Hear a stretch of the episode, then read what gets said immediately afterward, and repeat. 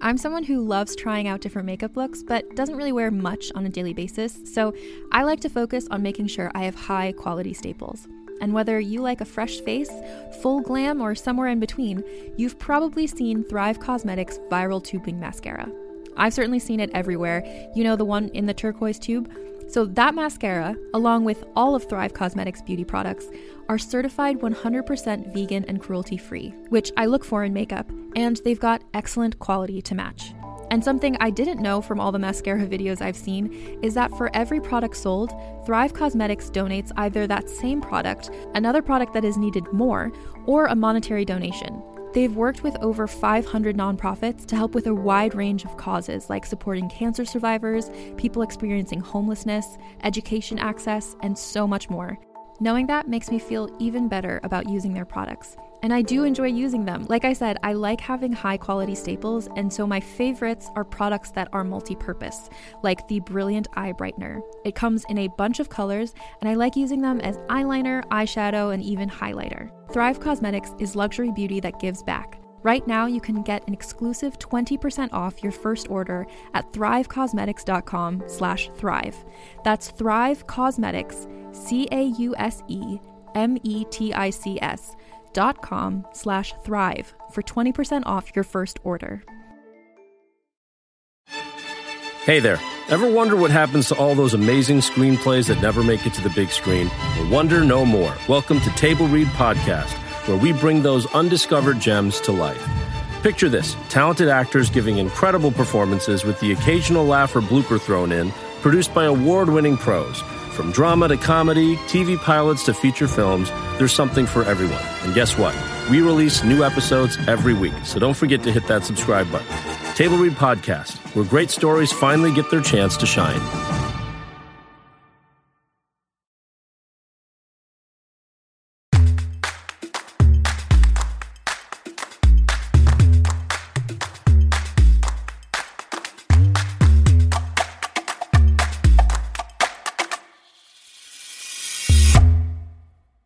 Hello, world, and welcome back to another episode of Thanks for Coming In. I'm your host, Jillian Clare.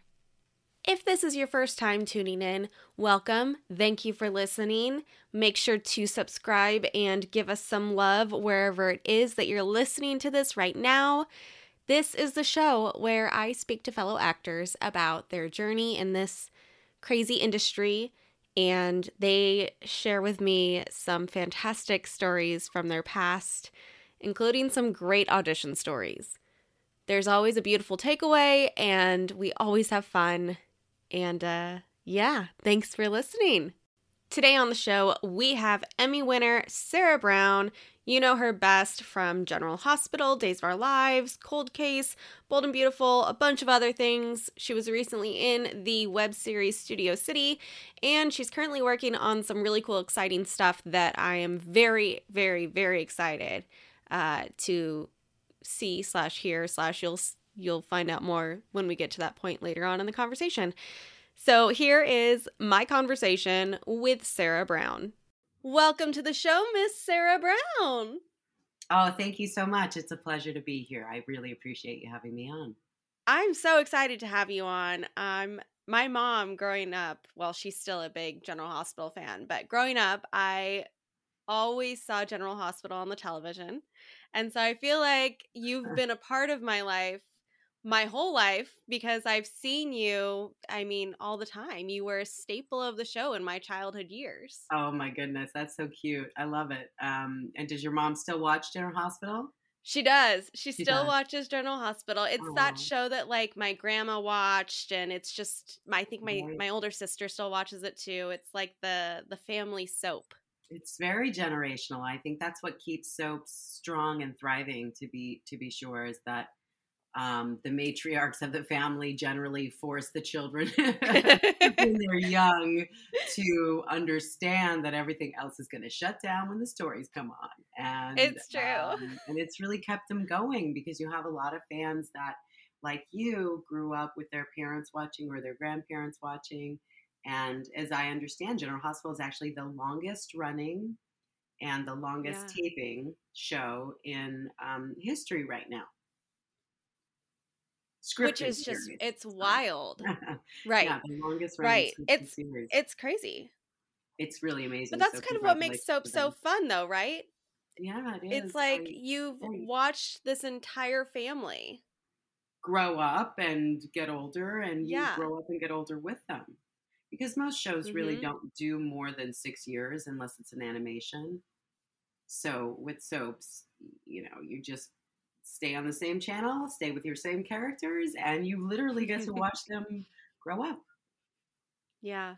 It's what makes them special. But I mean, you've you've been on other soap operas and you've done a lot of other TV series and films and whatnot. But what was what was your calling to to do this? Like what made you want to be an actor? Because it's it's definitely a a certain life path that not a lot of people choose. So what was it that made you want to do it? That is a really good question. Um, what made me want to be an actor? Huh.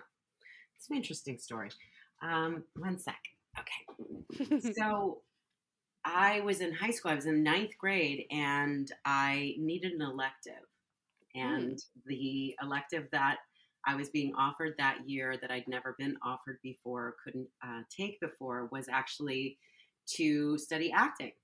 Hmm. So that's how I really that's how it started. Now, keep in mind I've been an athlete my whole life and a dancer and all of those other things. So I was already interested in performing, but I was really more of an athlete Mm. um, and not a mathlete at all.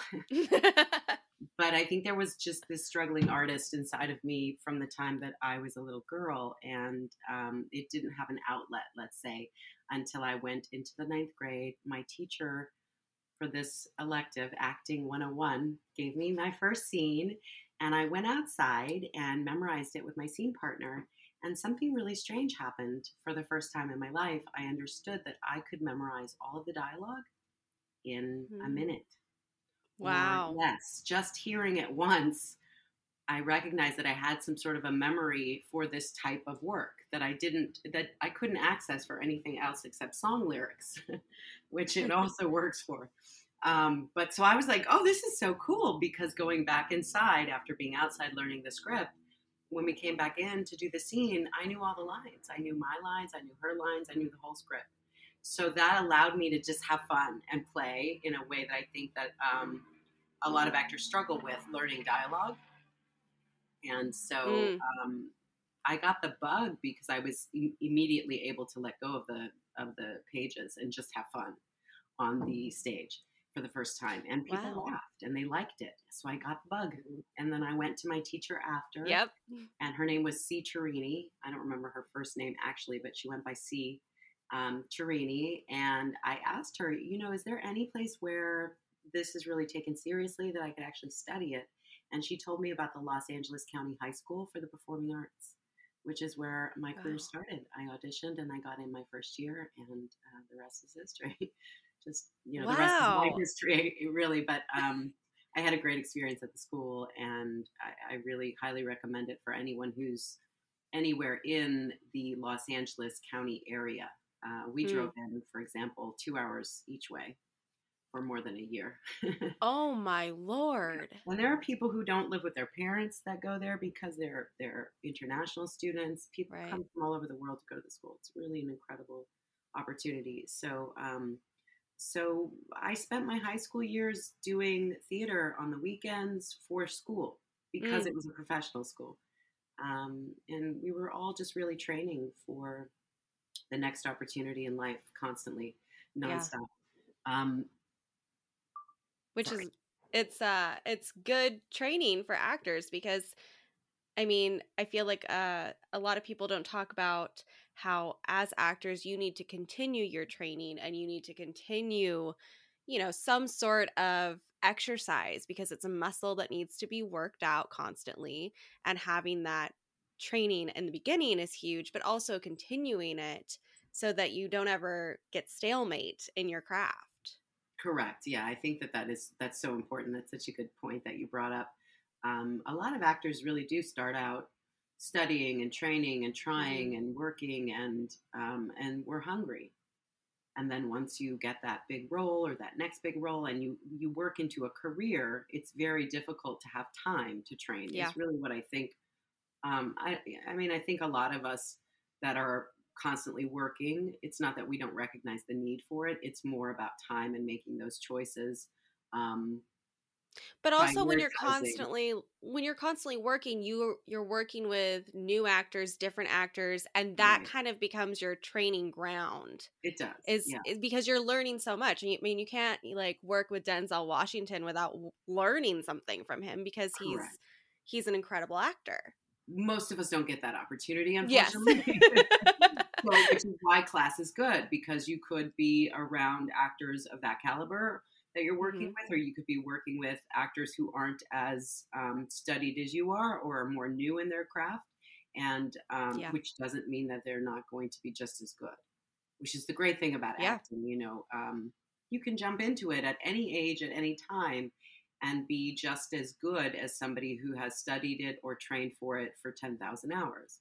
So being Mhm. sort of a virtuoso in acting, I think it's a little bit different. It's definitely a muscle, gets better and better in terms of memorizing dialogue and learning dialogue, but you don't necessarily become a better actor just by working all the time because there is that um, Right. trap that you definitely fall into, as you said. You know, you just you make your choices and your priorities in life, and when you're already working, going to a class outside of work, the prioritization for that type of activity is pretty low if you have a Mhm. family and a million other things to do as well because Right. you're already earning a living but if that stops for any reason and i always recommend this go back to class because you will Mhm. reinvigorate yourself undoubtedly if you trust your coach and you have a good coach and and that's what i've always done throughout my career when i get sort of into a stalemate i jump into a class and Yeah. uh, and i let my keep my teacher kick my butt a little bit and it brings me right back to where i i started you know being hungry and wanting it Yeah. Well, and I think that's also like needed, you know, having that person who's pushing you to be better. I think we all need that at some point in our lives just to kind of wake our brains up a little bit and be like, "Hey, you need to focus, right get back to to what is driving you to do this." Right, exactly. Because you do see a lot of actors who've been on a show for six or eight years that just sort of uh, seem to tune out. And I've been Mhm. guilty of it myself. When I was pregnant with my daughter, I was working so hard. And when she was born, I think it was probably two years before I could fully focus on a script Mm, in the same way. It's not that I didn't have the same um, work work ethic. It's that my drive was really more focused on the infant, you know, the baby. Yeah. crying, oh my goodness!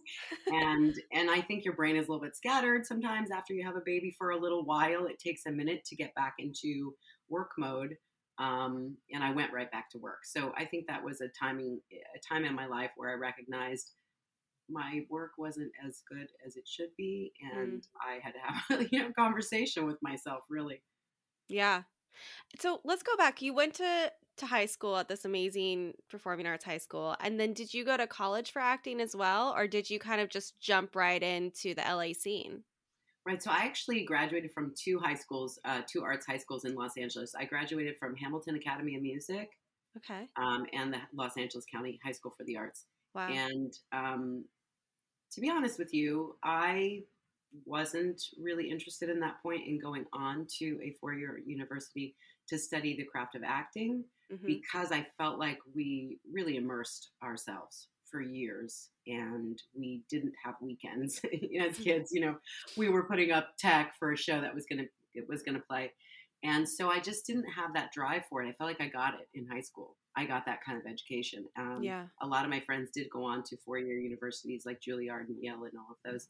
And I decided to enroll in community college and uh, take two years at community college. I enrolled in political science and um, and start auditioning because my mom wouldn't let me audition until I was 18 Oh, wow. not properly. So when once I was 18 and I graduated high school, I enrolled in college on the third day of school, I believe it was. I got the lead in the show, which was Antigone, Wow. and it was Santa Monica College. And so I put that show up for three months, and during that three month period, I booked my first television series, which was VR Troopers.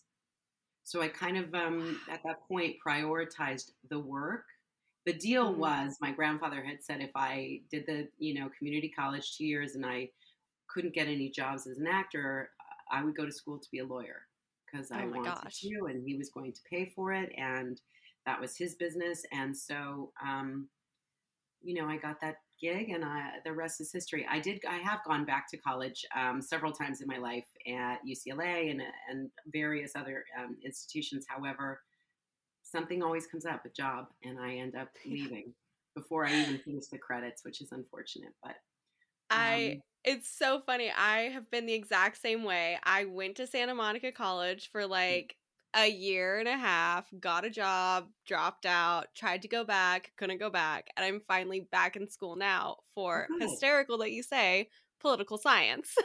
Oh yeah, and and I, I don't know, you know what what possessed me at the time. I mean, my background, my history, um, my like deep seated nature um, that seeks out information about human Mhm. rights, and really, I think that Yeah. that would have been my specialty. I would have been a human rights lawyer or um, something along the lines of social justice. wow. That's pretty cool. In Yeah, another I mean, I- life. I missed my calling. Hey, I don't know. Uh, it's maybe a little bit late now to try to go back, but um, you never know. Never know. You can shop from anywhere doing pretty much anything. You might shop while working, eating, or even listening to this podcast. And however you shop, we all know and love the thrill of the hunt.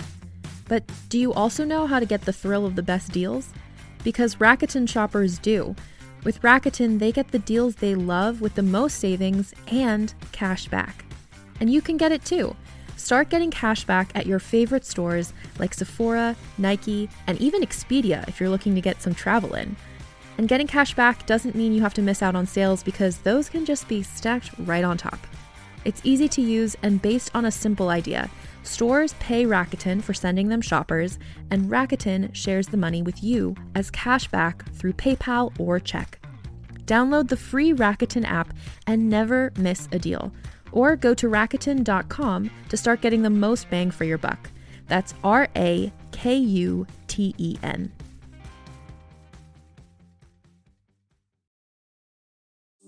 Do you like science fiction?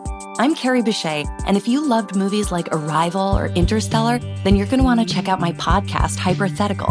On Hypothetical, we tell speculative sci fi stories interwoven with real science. New episodes every Tuesday, available wherever you get podcasts. So you do you do this first show and then is it like are you having constant auditions? Are you how's the juggling process going? Are you like you're still in in the show at school, right? And then you're doing this other show? No, so I left. Um, we finished our, our show at Ant- we finished Antigone, and during the time that I was doing Antigone, I was auditioning for VR Troopers. So I think I Mm. had two auditions, and they it was several months went by between the first audition for VR Troopers and actually booking the job, which wasn't until February on my 19th birthday. Um, of that year. So I guess it was 2004. And I dropped out of school, but the but the play was done. So my Yeah. commitment there was finished, and um, and I had a really beautiful review. It was my first. I was so excited. I jumped into VR Troopers, did 92 episodes. I didn't audition for anything else during that time because there really wasn't time. Mm, yeah. It was a non-union show, and we did most of our own stunts, all of our own fight scenes, uh, with the Wow. exception of really, really dangerous stunts and and also having a stunt person. But we did uh, work j- commonly 16 hours a day. So Oof. there, and we did weekend work. Uh, we would do shows at Universal Studios, which we did, you know, one year. Um, Thirty thousand people showing up for the weekend, so we really weren't free to do other auditions. I also wasn't SAG at the time because it was a Mm. non-union show. Um, so it wasn't until VR Troopers ended that I I gained my SAG card by doing extra work. And most new actors know Oh. that you can do three episodes of or three movies of any kind and get your SAG card. Um, so I did that. I, I did some really pretty fun ones. I did um, Reality Bites with Ethan Hawke, who was, you know, my acting. Oh my idol at the gosh. time. Yes. It was my first one. You know, I'm I'm the biggest Ethan Hawke fan ever in the history of the world. And I go to apply, you know, for extra casting to get my SAG card. and they asked me if I want to do an Ethan Hawke movie, my first go around. So that was amazing, and I ended up doing two weeks on that and getting to meet Ethan Oh Hawke and sitting next to him in a bar the whole time, being featured in the movie. Um, and that was really a lot of fun. I met some great people, and he was super wonderful. And um, and that was a good good example of meeting your heroes and him turning out to be just lovely, just a Oh, great. I love when that happens. Yeah, and I mean, I was 18, 19. I mean, I think I'm I'm 19. I'm not even 19 yet. I'm 18 years old. So you know, it could have gone a lot of different ways. We were doing bar scenes, and everything Yeah. was lovely. Ben Stiller was fantastic. I got to work with Ben Stiller as a director, and and have him actually speak to me, you know, as an extra. It was an incredible experience that way. Um, I got to work with William Friedkin, uh, as everybody would know from The Exorcist in a movie he did called uh, Blue Chips with Shaq. That was really fun. And so I got just really great extra work. I loved it. But it was strange to have been the lead of a television series and then to go on and do extra work. Yeah. You have to just be very humble and, you know, you just stand around in the background. There's a bunch of other people. And um, so that was interesting and fun. And um, But it must have been interesting to to be able to be around such powerhouses and Yeah. kind of learn and just Right. watch. and just watch. And that was, uh, you know, it was an incredible experience for me. I could not have asked for something better. I threw my hat into the extra bin, and I ended up working with two actors I just adored, as well as, um, you know, Jeanne Tripplehorn, who was incredible, and Janeane Garofalo, who I also adore, and I know she's a huge Love. Hospital fan. Yeah. Um, so from there, I ended up doing a couple episodes of Power Rangers and then getting an um, a movie through the company Saban up in Canada. So with Andrew McCarthy, so Mm. I, I jumped on a plane. I flew up there sight unseen. I didn't have a look at the script before I got there, and I was told the role was written for me. Wow. And I got off the plane, and I had no lines in the role in the movie, but I was going to be in Canada for about three What? months. hmm It was very strange. Uh, I had no lines, not one. I eventually was given a line by the director, but I had to stay up there for several Oh my months. god. I'd never really been away from my mom, you know, so it was an interesting time. And I was playing a bank robber, but I was just part of the crew. You know, I just I just was part of the crew. I didn't have Mm. any lines whatsoever. And so during that time, I got this audition for General Hospital. And because I didn't have a lot on my plate, I was mostly just sitting around. In Canada, I had all the time in the world to focus on the audition. I think I had two weeks to work on it because I was out of the country. Wow. So, you know, never happens. You never get a role where No. you have nothing else that you're doing, that you're completely free. I was in another country, so all the distractions were kind of shut down. And I had this good couple of weeks to work on the role. So, because I had to fly in for it.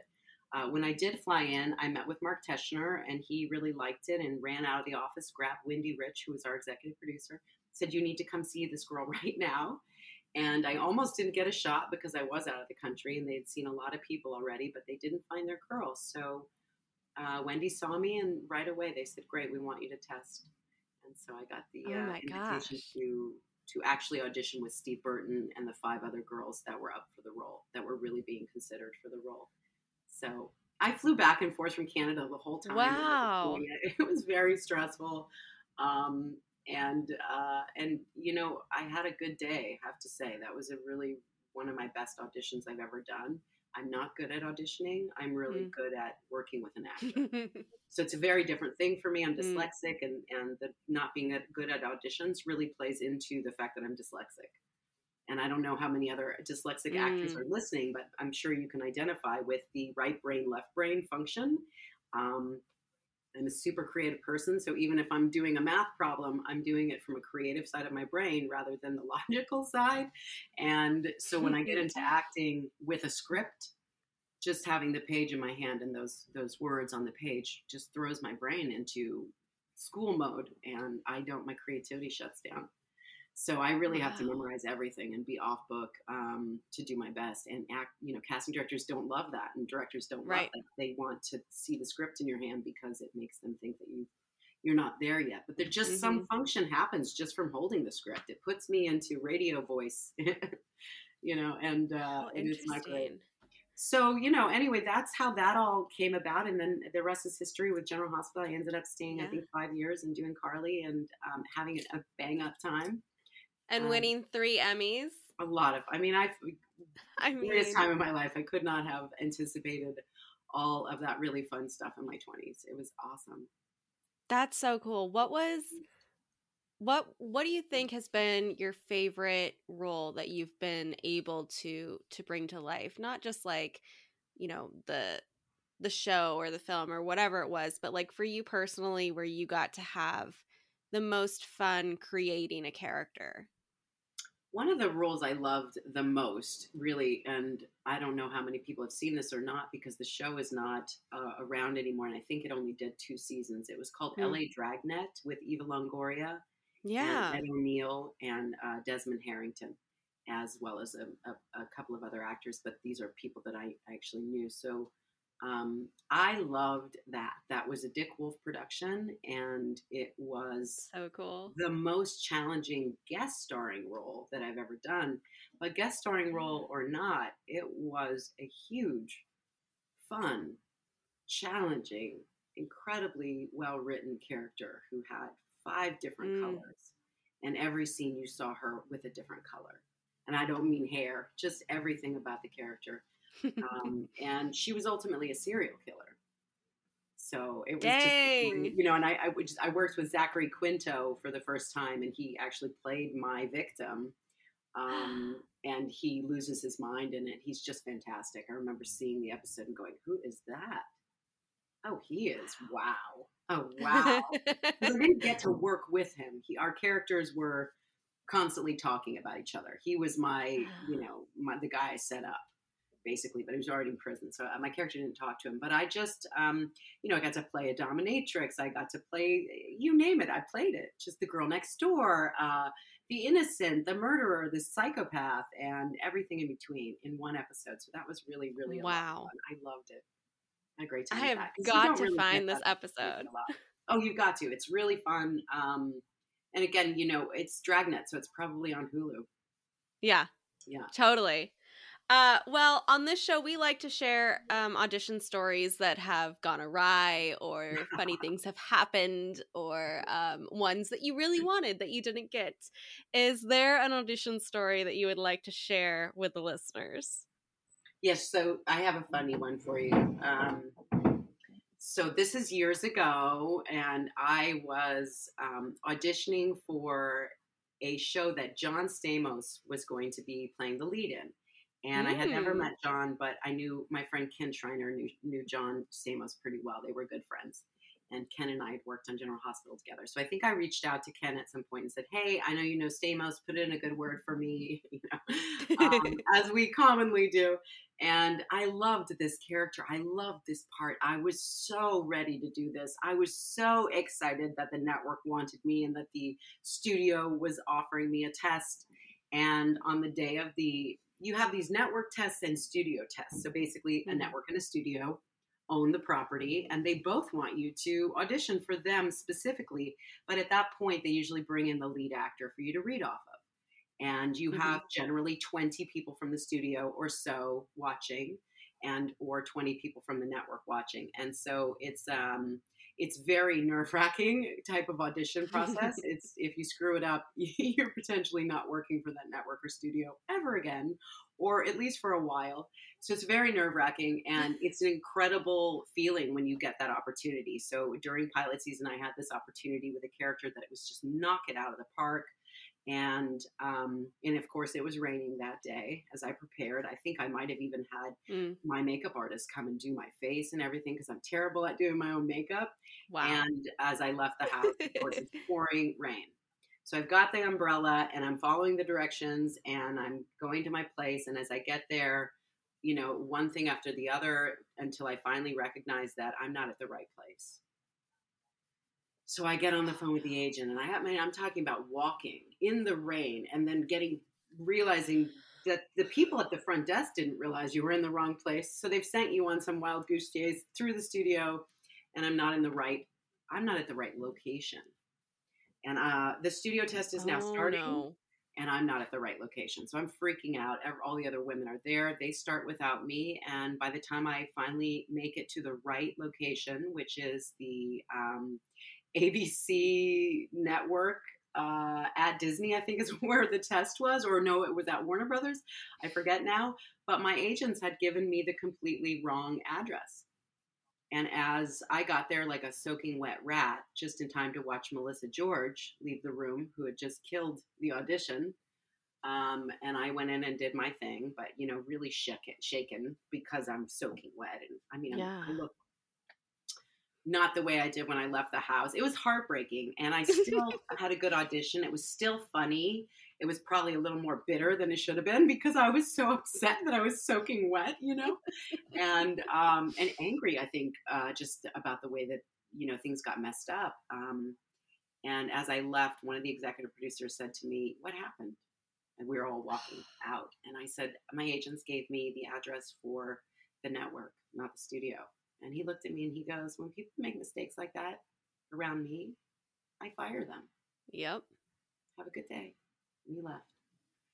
And I didn't fire my agents, but a couple years later, they fired me. I thought that was a good story because you know that the business is crazy and people make mistakes and you know things happen but that potentially will cost you the biggest job of your life yeah and it was just a mistake that an assistant made you know and uh, and you wow. know and, and, and loyalty in the business is is sort of on display in in that uh, story and so mm. that's kind of the reason why I tell it is multifold. I thought, well, I'm not going to you know betray the loyalty of an agency that or a, a management that's been with me all these years even though they could just cost me potentially millions and millions of dollars worth of a job. Yeah uh, and possibly you know never want, never having these executive producers ever want to see me again um, but they'll turn around and do it to you. You know if mm-hmm. you don't show up or you show up late or something else. Um, so yeah it's a really it's it's tough it's tough enough to get to that point and it's tough enough to do well in the audition without having all of the other minutia that can go wrong your car can break yes. down or the agent gives you the wrong address yes. so now i just recommend to young actors always double check if it's something that important just double and triple check get them on the phone before and make sure you're going to the right place because there's no there's no place for that kind of a mistake and ultimately it reflects on you Whew. yeah it does oh my gosh that's so that That's was terrifying. That and, is like my worst nightmare. yeah, and Melissa George got the part uh, with Stamos, and I forgot what the show was called. It was not. It was short lived, but it was. It did make it mm. to, to air, and it was a really good show. It was cute. Wow, that um, yeah, that would. I'm I'm shocked that you didn't fire them. Like I I think mm. I would mm. have been so angry that you I wouldn't I, have been able to hold it in it's just you know it's a mistake and it's the assistant yeah. who made the mistake not the management. Which is so rough you too. them, you know how do you really hold somebody responsible for that? Um, yeah. how about uh, pushing daisies which was an incredible show with kirsten chenoweth or yeah. kristin chenoweth um, i didn't get it. I mean i didn't get it. When i read it i yeah. didn't get it. I was like i'm sorry the pie maker is going to the fair?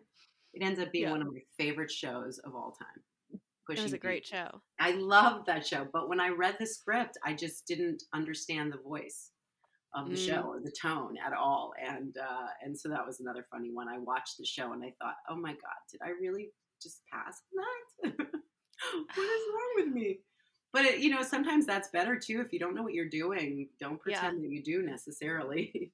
True. Not, you know, maybe do more research or find out who the creator is and what his style is, and that probably would have helped. Um, but yeah, I passed because I just didn't get it. really stupid. Oh my gosh. Well, that was a fantastic story, and um, I'm very happy that you shared it with me. And hopefully, the actors listening to this have learned a lesson mm. or two. Mm. Um, thank you so much for coming on the show. It's been a fantastic time talking to you. Where can people follow you on social media to keep up with all of your projects? Certainly. So um, my my latest project actually is directing. Yay! And um, I am directing twelve. I'm sorry, ten episodes of an audio only drama. Nice. And uh, we're in casting right now. And so if you want to audition for this, even um, we haven't hit the breakdowns. Or I think our our project is going to be launching all of the roles on breakdowns today. Wow. So I don't know when this will air or not, but we are searching for tons of voiceover talent, uh, tons of it. And our show is kind of in line with um, Rami Malek has one called Blackout. If anybody's Yes. seen or listened to that, So we're, good. We're sort of similar in tone and in terms of music, um, sound, you know, back to back music and Mhm. fun and all of that.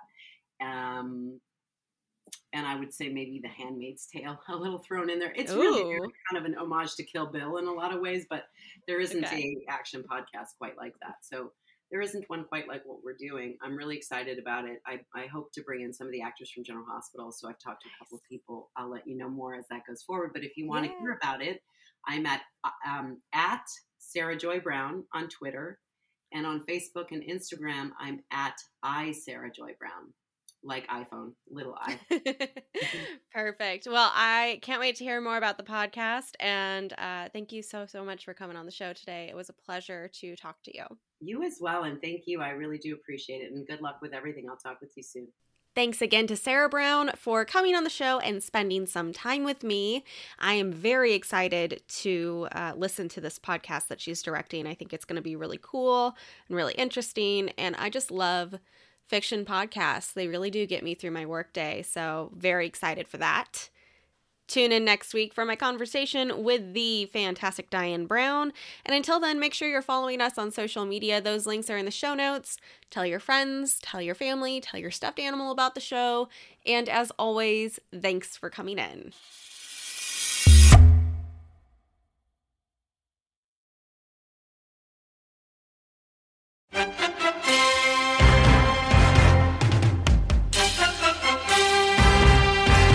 Hello, friends. This is Mark Nell, executive producer of the Table Read podcast, where imagination meets performance. As we wrap up an incredible season one, we want to take a moment to express our heartfelt gratitude to each and every one of you who tuned in and supported us on this amazing journey. Season one was nothing short of extraordinary. We delved into captivating scripts that transported us to worlds beyond our imagination, thanks to the brilliant writers who delivered these works. But what really brought these stories to life were the talents of our amazing actors. But wait, the excitement doesn't end there. As we bid farewell to season one, we are thrilled to announce the launch of season two. Get ready for more gripping narratives, more unforgettable characters, and more mesmerizing performances that will keep you on the edge of your seat. We have some big surprises coming. The Force will definitely be with you. So stay tuned, stay engaged, and most importantly, stay excited. From all of us at the Table Read Podcast, thank you, and let's make season two even more memorable together.